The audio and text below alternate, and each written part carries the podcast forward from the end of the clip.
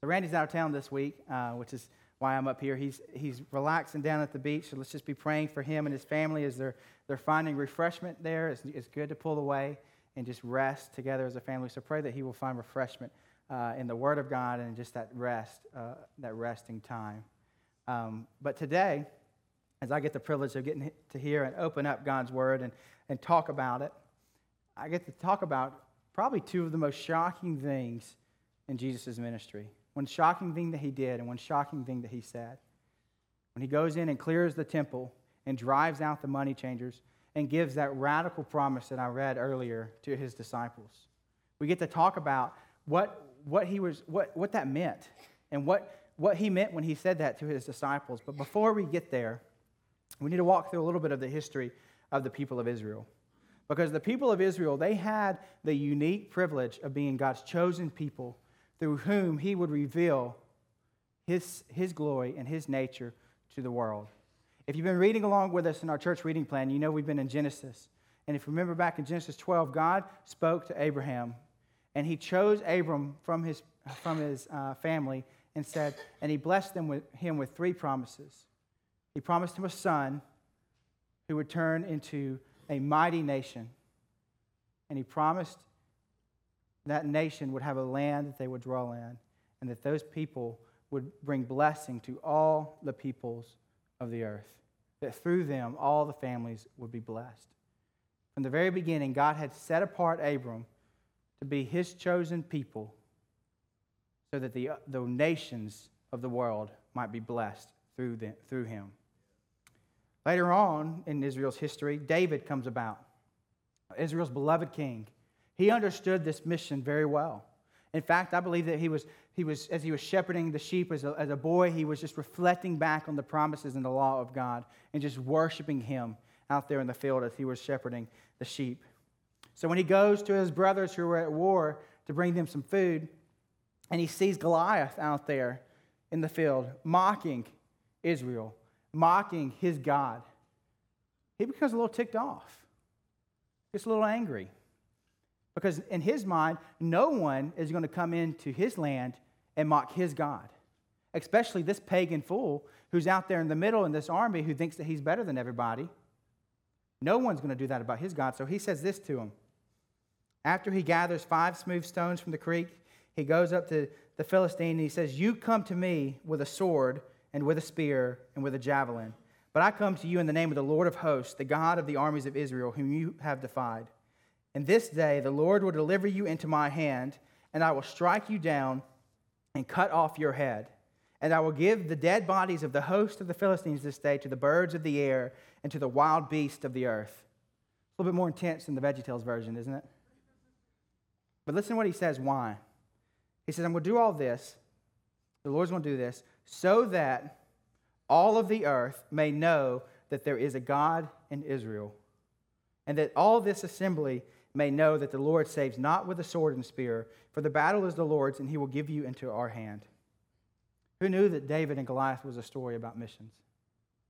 About God's glory being revealed to the nations.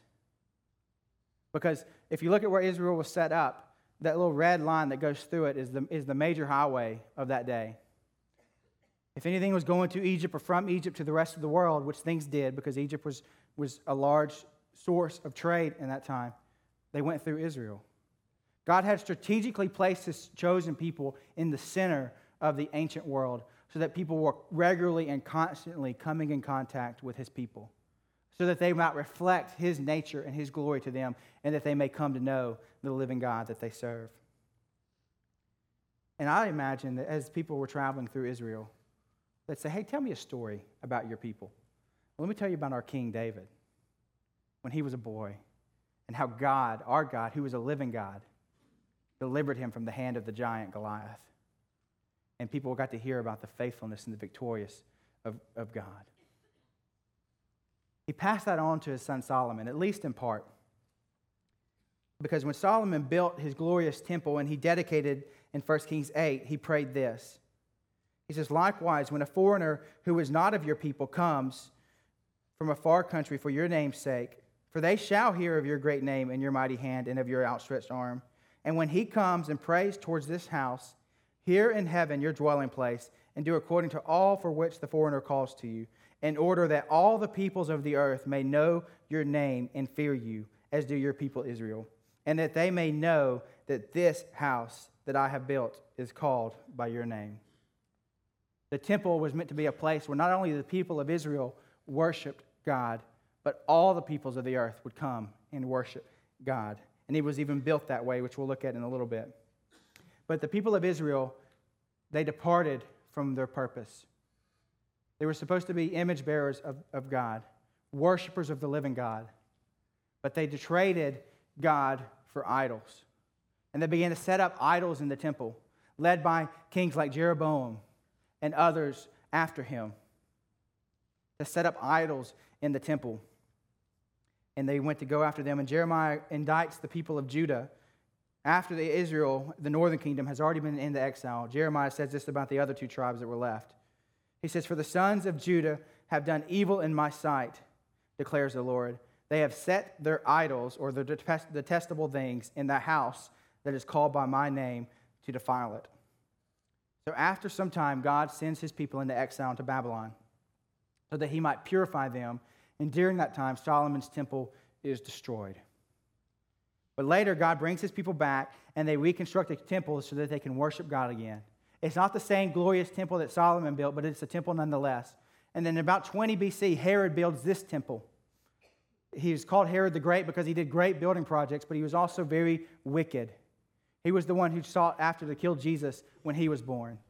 So he built this, he built this temple, and as you can see, that outer court, that where everything is, kind of in that open patio area, that's supposed to be the court for the Gentiles. That's where the Gentiles would come and worship God in the temple. Just on the inside of it, you see that it's the court for the women, where the women would come, where Jewish women would come and worship God. And the next level in is the court for men. And then the building inside was where the priests could go. And then inside the building, there was a smaller room called the Holy of Holies, and that's where the chief priest would go once a year. But that outer court was where the nations could come and worship. It doesn't matter where you're from, if you're coming through and you want to worship the living God, you could go in to that temple and have that space for your worship. It was meant to be a place of prayer and of worship where they could call out to God in prayer. But by the time Jesus is, is walking in, which is we're going to get to our text in just a second, the people of God, just like they did in the Old Testament, they had again set up idols in their temple. Now, it wasn't the golden calves or the, or the bells or the statues. They didn't have anything visible in there, but it was an invisible idol of money and religious tradition. And that became who they worshiped. Because John MacArthur, he notes in his commentary, it says, according to the Levitical law, that any animal approved by the priest could be offered in the, in the temple. But the chief priests, they made certain that animals not bought in one of their franchises would be judged unacceptable given their vendors the de facto right to provide all the animals. So, in the court of the Gentiles, where there's supposed to be worship happening, these vendors would come in and they would set up booths where they would sell sacrificial animals. And they would have currency exchange booths as well there because the sacrificial animals that were bought inside the temple were approved, and the ones that were outside the temple that were a little bit cheaper, a lot of bit cheaper, were not approved. So the Pharisees and the, and the priests and the scribes, they, were having the, they had this system set up where they could they could exploit God's law so that they could, they could gain personal profit because they upcharged the animals. And then the currency exchangers, they had to use Jewish money.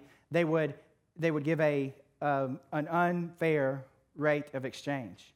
I think it was a 6% rate of exchange upcharge. And then, if they didn't have the exact amount of change, they had to charge an extra 6%. So it ended up being a 12% rate of exchange. So they were using their power and the law and the traditions that they had set up to extort people for money. And Leon Morris, in his commentary, just puts it pretty bluntly. He says that they put profit over worship. That's the environment that Jesus walks into when he walks into the temple, as we're about to read in our text. People are extorting people for money because they love money more than they love God. And they're adding burdensome traditions onto people who are already traveling a long way to worship God in the temple. And that's where Jesus walks in. As we read in verse 12, it says, And Jesus entered the temple and drove out all who sold and bought in the temple. And he overturned the tables of the money changers and the seats of those who sold pigeons. He said to them, It is written, My house shall be called a house of prayer, but you make it a den of robbers. And the blind and the lame came to him in the temple, and he healed them. But when the chief priests and scribes saw the wonderful things that he did, and the children crying out in the temple, Hosanna to the Son of David, they were indignant. And they said to him, Do you hear what these are saying? And Jesus said to them, Yes. Have you never read? Out of the mouths of infants and nursing babies you have prepared praise. And leaving them, he went out of the city to Bethany and lodged there.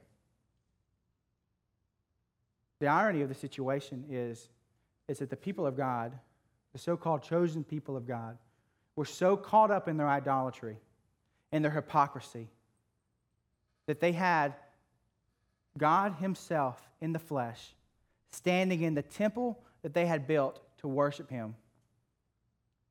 And they heard praise come from people's lips to God in the temple. And they were so spiritually blind and hard hearted that they did not even recognize it. Because that's what idolatry does. It was so cool. We were talking, so those who've been going through the Meadowbrook curriculum, idolatry was, a, was on the forefront of the lesson today, and it didn't plan it that way. Um, and a lot of the sermon is going to be talking about that as well. But the ironic thing about idolatry is that the people who worship idols become as spiritually blind and hard hearted as the lifeless idols they worship. So that when the living God is standing in their presence, they can't even recognize him. In fact, when people begin to worship him in the way that he was meant to be worshiped, they become indignant. The people of God had rejected their God for idols. And that idol, idolatry was not without consequence because as we continue reading in the text, it says, In the morning, as he was returning to the city, he became hungry. And seeing the fig tree by the wayside, he went to it and found nothing on it, not a single fig, but only leaves. And he said to it, May no fruit ever come from you again. And the fig tree withered at once. And what happens in this text is, is, is an interesting thing that happens. I can tell you what's not happening. Jesus isn't upset that he is missing his mid morning snack. Maybe someone in life group forgot to bring breakfast and you understand, kind of understand that feeling. Um, but that's not what Jesus is doing here. He's doing an, a visible object lesson, like a parable, for his disciples. Because oftentimes in, in the um, Old Testament, Israel was refer, referred to as a fig tree, as a symbol. Look at, listen to Jeremiah. Just we read from Jeremiah 7. Look at what he goes on to say in Jeremiah 8. He says, Were they ashamed when they committed this abomination, the setting up the idols in the temple? He says, No, they were not at all ashamed. He says, They didn't even know how to blush. Therefore, they shall fall among the fallen. When I punish them, they shall be overthrown, says the Lord. When I would gather them, declares the Lord, there are no grapes on the vine, nor figs on the fig tree. Even the leaves are withered, and what I gave them has passed away from them. William Barclay says this in his commentary. He says, The tree had leaves, and the leaves were supposed to be a sign for figs, but the tree had no figs. Its claim was false, therefore it was condemned. The Jewish nation professed faith in God, but in practice they were unable to recognize God Himself, and they stood condemned. Jesus cursing the fig tree is meant to be an object lesson for his disciples, is that the Israelites, they had failed their purpose, and now they were entering into judgment. They would be judged because of it. They had gone after idols. They weren't reflecting the nature of God, His love, His, his justice, and His mercy. But they were reflecting the burdensome traditions that they had set up as God. They were reflecting the opposite of God's nature. And they were worshiping idols instead of their Creator. And Jesus had no tolerance for such idolatry and such hypocrisy. And the point for us today is this we must understand is that false worship is revealed by fruitless lives that end in judgment. False worship is revealed by fruitless lives that end in judgment. Douglas O'Donnell says this very simply about the passage. He says, If there's anything that we can learn from this passage, is that the green leaves of your religious practices cannot cover a fruitless life. The green leaves of your religious practices cannot cover a fruitless life. If you're hoping that your involvement in church or a, a, baptism or a prayer that you prayed or anything that you do on this earth can cover a life given to the things of this world, learn from the fig tree. Only judgment awaits. Because the flip side of that is that genuine worship is revealed by fruitless lives.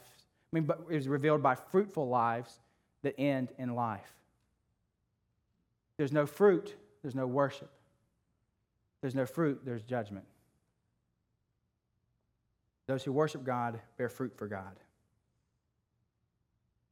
But Jesus didn't just want to pronounce judgment on the house of Israel. He didn't want to just give this as a warning, but he really wanted to strengthen and encourage his disciples because he knew that in just a few days he was going to die and he was going to resurrect. And just a few days after that, he was going to ascend to be with the Father, leaving behind a mission for his disciples to accomplish. So he gives these next, these next two verses where we're going to focus in on, on, on the rest of this for the rest of the sermon. It says, When the disciples saw it, they marveled, saying, How did the fig tree wither at once?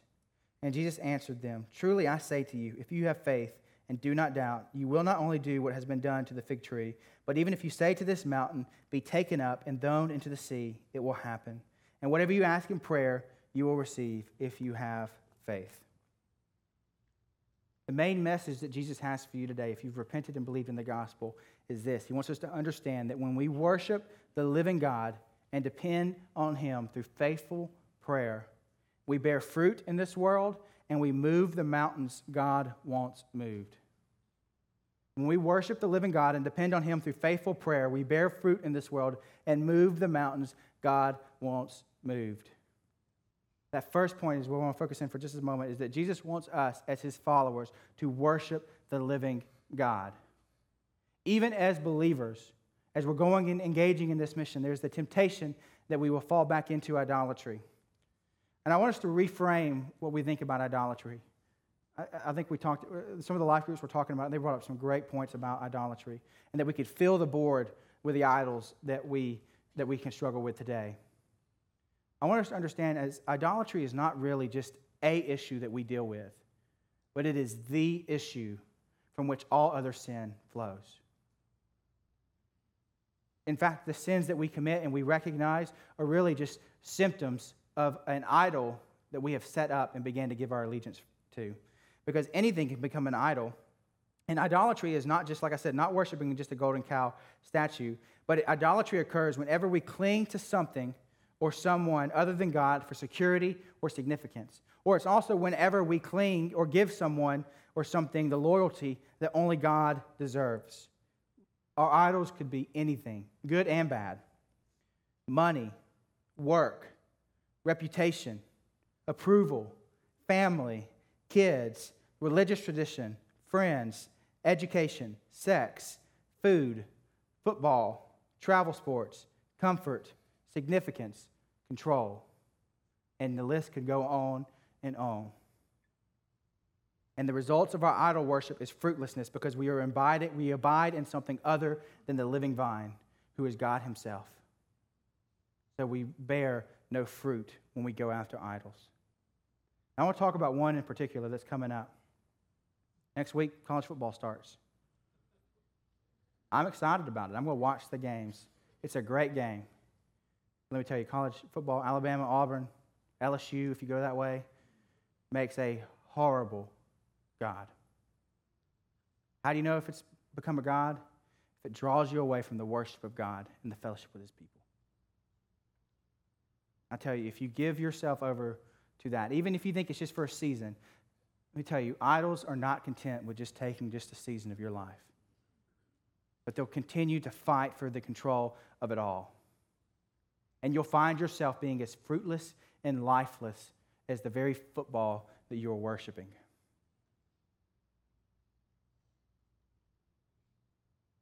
Alabama and Auburn football is great.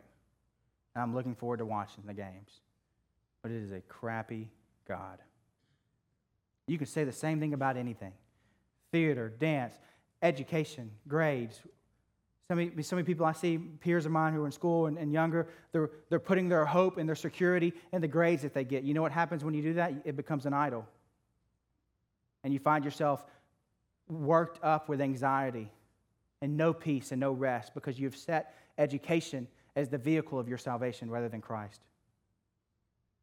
It could be work, it could be family, it could be your kids. Whatever it is, I'm telling you, if you pursue after idols, you make them an idol and you get it out of whack with how you're, the order of things are supposed to be, even if it's a good thing, you will see fruitlessness. And you will see them begin to malfunction and conflict and anxiety arise. So if your problem, if your problem, if you're having problems seeing fruit in your life, and what I mean by that is the fruit of the Spirit love, joy, peace, patience, kindness, goodness, self control, or you're having problems seeing people come into faith, because the fruit of a believer is another believer. We're being called to make disciples and bear fruit in this world by leading people to come to know Jesus as our Savior and Lord. If we're seeing very little of that fruit coming about in our lives, I want to I want to get you to look at this in a, a specific way. Because the problem is not an effort problem, not a discipline problem. It most likely is a worship problem. It's a, a, an idol has crept in. Let me tell you, this has been one of the most convicting passages that I've had to study in a long time. And I've just wrestled with it. The idols that have crept in, and this next part. Because when we worship the living God, we naturally engage in the mission of God. If you are worshiping God, you are engaging in his mission by making disciples. If you're not seeking to make disciples in this world, then you're not worshiping God. But as we do that, Jesus also wants his church to do this. He wants us to depend on God through faithful prayer as you engage in his mission. We're called to depend on God through faithful prayer as you engage in his mission. Now, I'm about to get nerdy on you for a little bit. Y'all good with that? J.R.R. Tolkien wrote a, a, fantasy epic in the early, I think 20s it was, or I can't remember, but it was called The Lord of the Rings. They've made them in the movies. Uh, they're incredible books, incredible movies. They're great. And just to give a little bit of a background in it, there's an, there's an enemy who raises rises up in the land, and he's created a ring that gives him power over all of the, all of the land. Well, he gets kind of defeated for a little bit, and the ring goes from different owner to owner. And it ends up falling into the hands of a man named Frodo. Well, Frodo ends up linking up with these eight other individuals led by one man named Gandalf. And they begin on this quest, this mission that is of great urgency to destroy the ring in the land that it was created so that the people of the earth may experience salvation from the tyranny of the enemy. But along the way, they come, they approach this mountain range, the Misty Mountains, and they attempt to go over the mountain. And as, it, as it has stopped them in the path of their mission, they attempt to go over the mountain through the pass, but they're stopped by a supernatural storm. So they reluctantly go underneath the mountain into the, what do they call the mines of Moria. And in that, they battle goblins, orcs, and as you can see on the screen, this is the what they call the fearsome Balrog. Gandalf, their leader, faces off this monster down in the, in the pit on this bridge, and he says, You shall not pass. And he does this sword thing down, and, and they end up battling out, and Gandalf ends up winning. But he also ends up giving his life as a result. Spoiler alert. Um, but um, they end up leaving the, the, the mines, the company does, the eight of them. They've lost their leader. Frodo still has the ring, but they end up splitting up right after that, but due to a, um, a couple other issues that happened. And Frodo and Sam end up going by themselves into the dangerous land that they're, where they needed to destroy this ring. Now, that's just a fantasy mission. And the, and the point of it is this they had a mission that was urgent so urgent that people's lives depended on it. And a mountain got in the way. Jesus knew in just a few days when he sent his disciples on mission that there would be many mountains that get in the way of his mission to go into the world and make disciples of all nations. Now, Matthew, as I've said before, Matthew is moving towards the Great Commission. Everything in Matthew is moving to the disciples, to the believers to the Great Commission, which is to go into all the nations, make disciples of all the nations, baptizing them in the name of the Father, Son, and Holy Spirit, teaching them to obey all that I command, commanded of you. And behold, I will be with you always. That is where Matthew is heading. And Jesus knows that, and he is preparing his disciples and he is empowering them with this promise. He says, Truly I say to you, if you have faith and do not doubt, you will not only do what has been done to the fig tree, but even if you say to this mountain, Be taken up and thrown into the sea, it will happen. And whatever you ask in prayer, you will receive if you have faith. I think if that, that group that was on that mission, if they could just they could pray as they were going on this, on this mission that this mountain would be taken up and thrown away, and they could just walk right through. But symbolically, Jesus is saying, as we go out on those missions, on, on his mission, and as mountains come in our way to obstruct his mission, that we can pray to him and he would respond to us. Now, this passage has been taken out of context more times than I would like to, to count. So we may even, as we're reading it, we may just kind of feel uneasy at reading the radical nature of this promise. Let me tell you two things that this promise is not. Jesus is not saying, hey, I'm your magic genie, and if you believe, you will receive.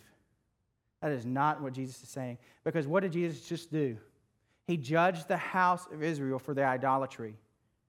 He will not answer prayers that contribute to your idolatry. If you're praying for things that will only contribute to your love for something other than God, He will not answer that prayer. He will not give you a yes to a prayer that will only lead you further away from Him. That doesn't make sense. Or what it also doesn't mean is that, let's say, for example, you lost a loved one and you were praying in faith that that wouldn't happen, praying for healing. It doesn't mean that your prayers weren't done in faith. Because it could have been God's will that he was to pass away at that time. Because the Bible says that the man has appointed one time to die and then face judgment. Solomon said that there's a time to live and there's a time to die. We don't know what God's will is. So you can't, you can't say, hey, you just didn't have faith. That could be the issue, and only you could know that. But that's not what Jesus is saying either, because Jon Bloom says that faith is not divine currency that we pay God in order to receive whatever we ask in prayer. But faith is relational trust, a relational response of trust or dependence in what God promised us. And he goes on to say this, defining whatever it is. He says, whatever is anything according to God's will. But this is no divine bait and switch. This is not a radically sounding promise that isn't actually radical. The fig tree really withered, and Jesus really means for us to move mountains. But we are meant to move the mountains that God wants moved. We are meant to move the mountains that God wants moved. And I want us to understand is that prayer is intricately attached to our mission. By prayer, we ask God in dependence upon Him to move the mountains in our lives that are in the way of mission. Prayer is the way that we move the mission forward.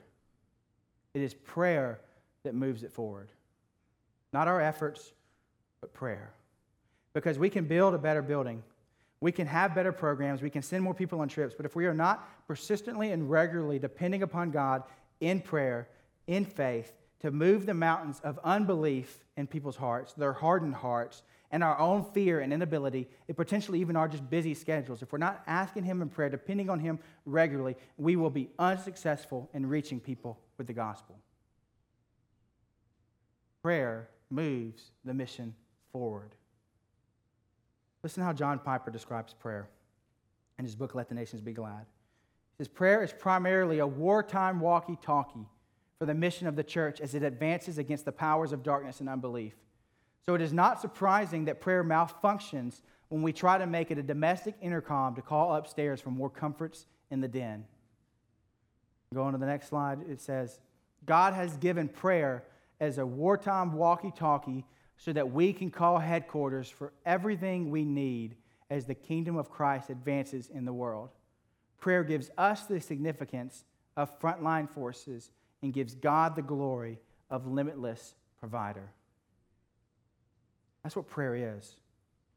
We're engaged in the battle, and we have the wartime walkie talkie with headquarters, and we're calling in hey, there's this mountain that needs to be moved.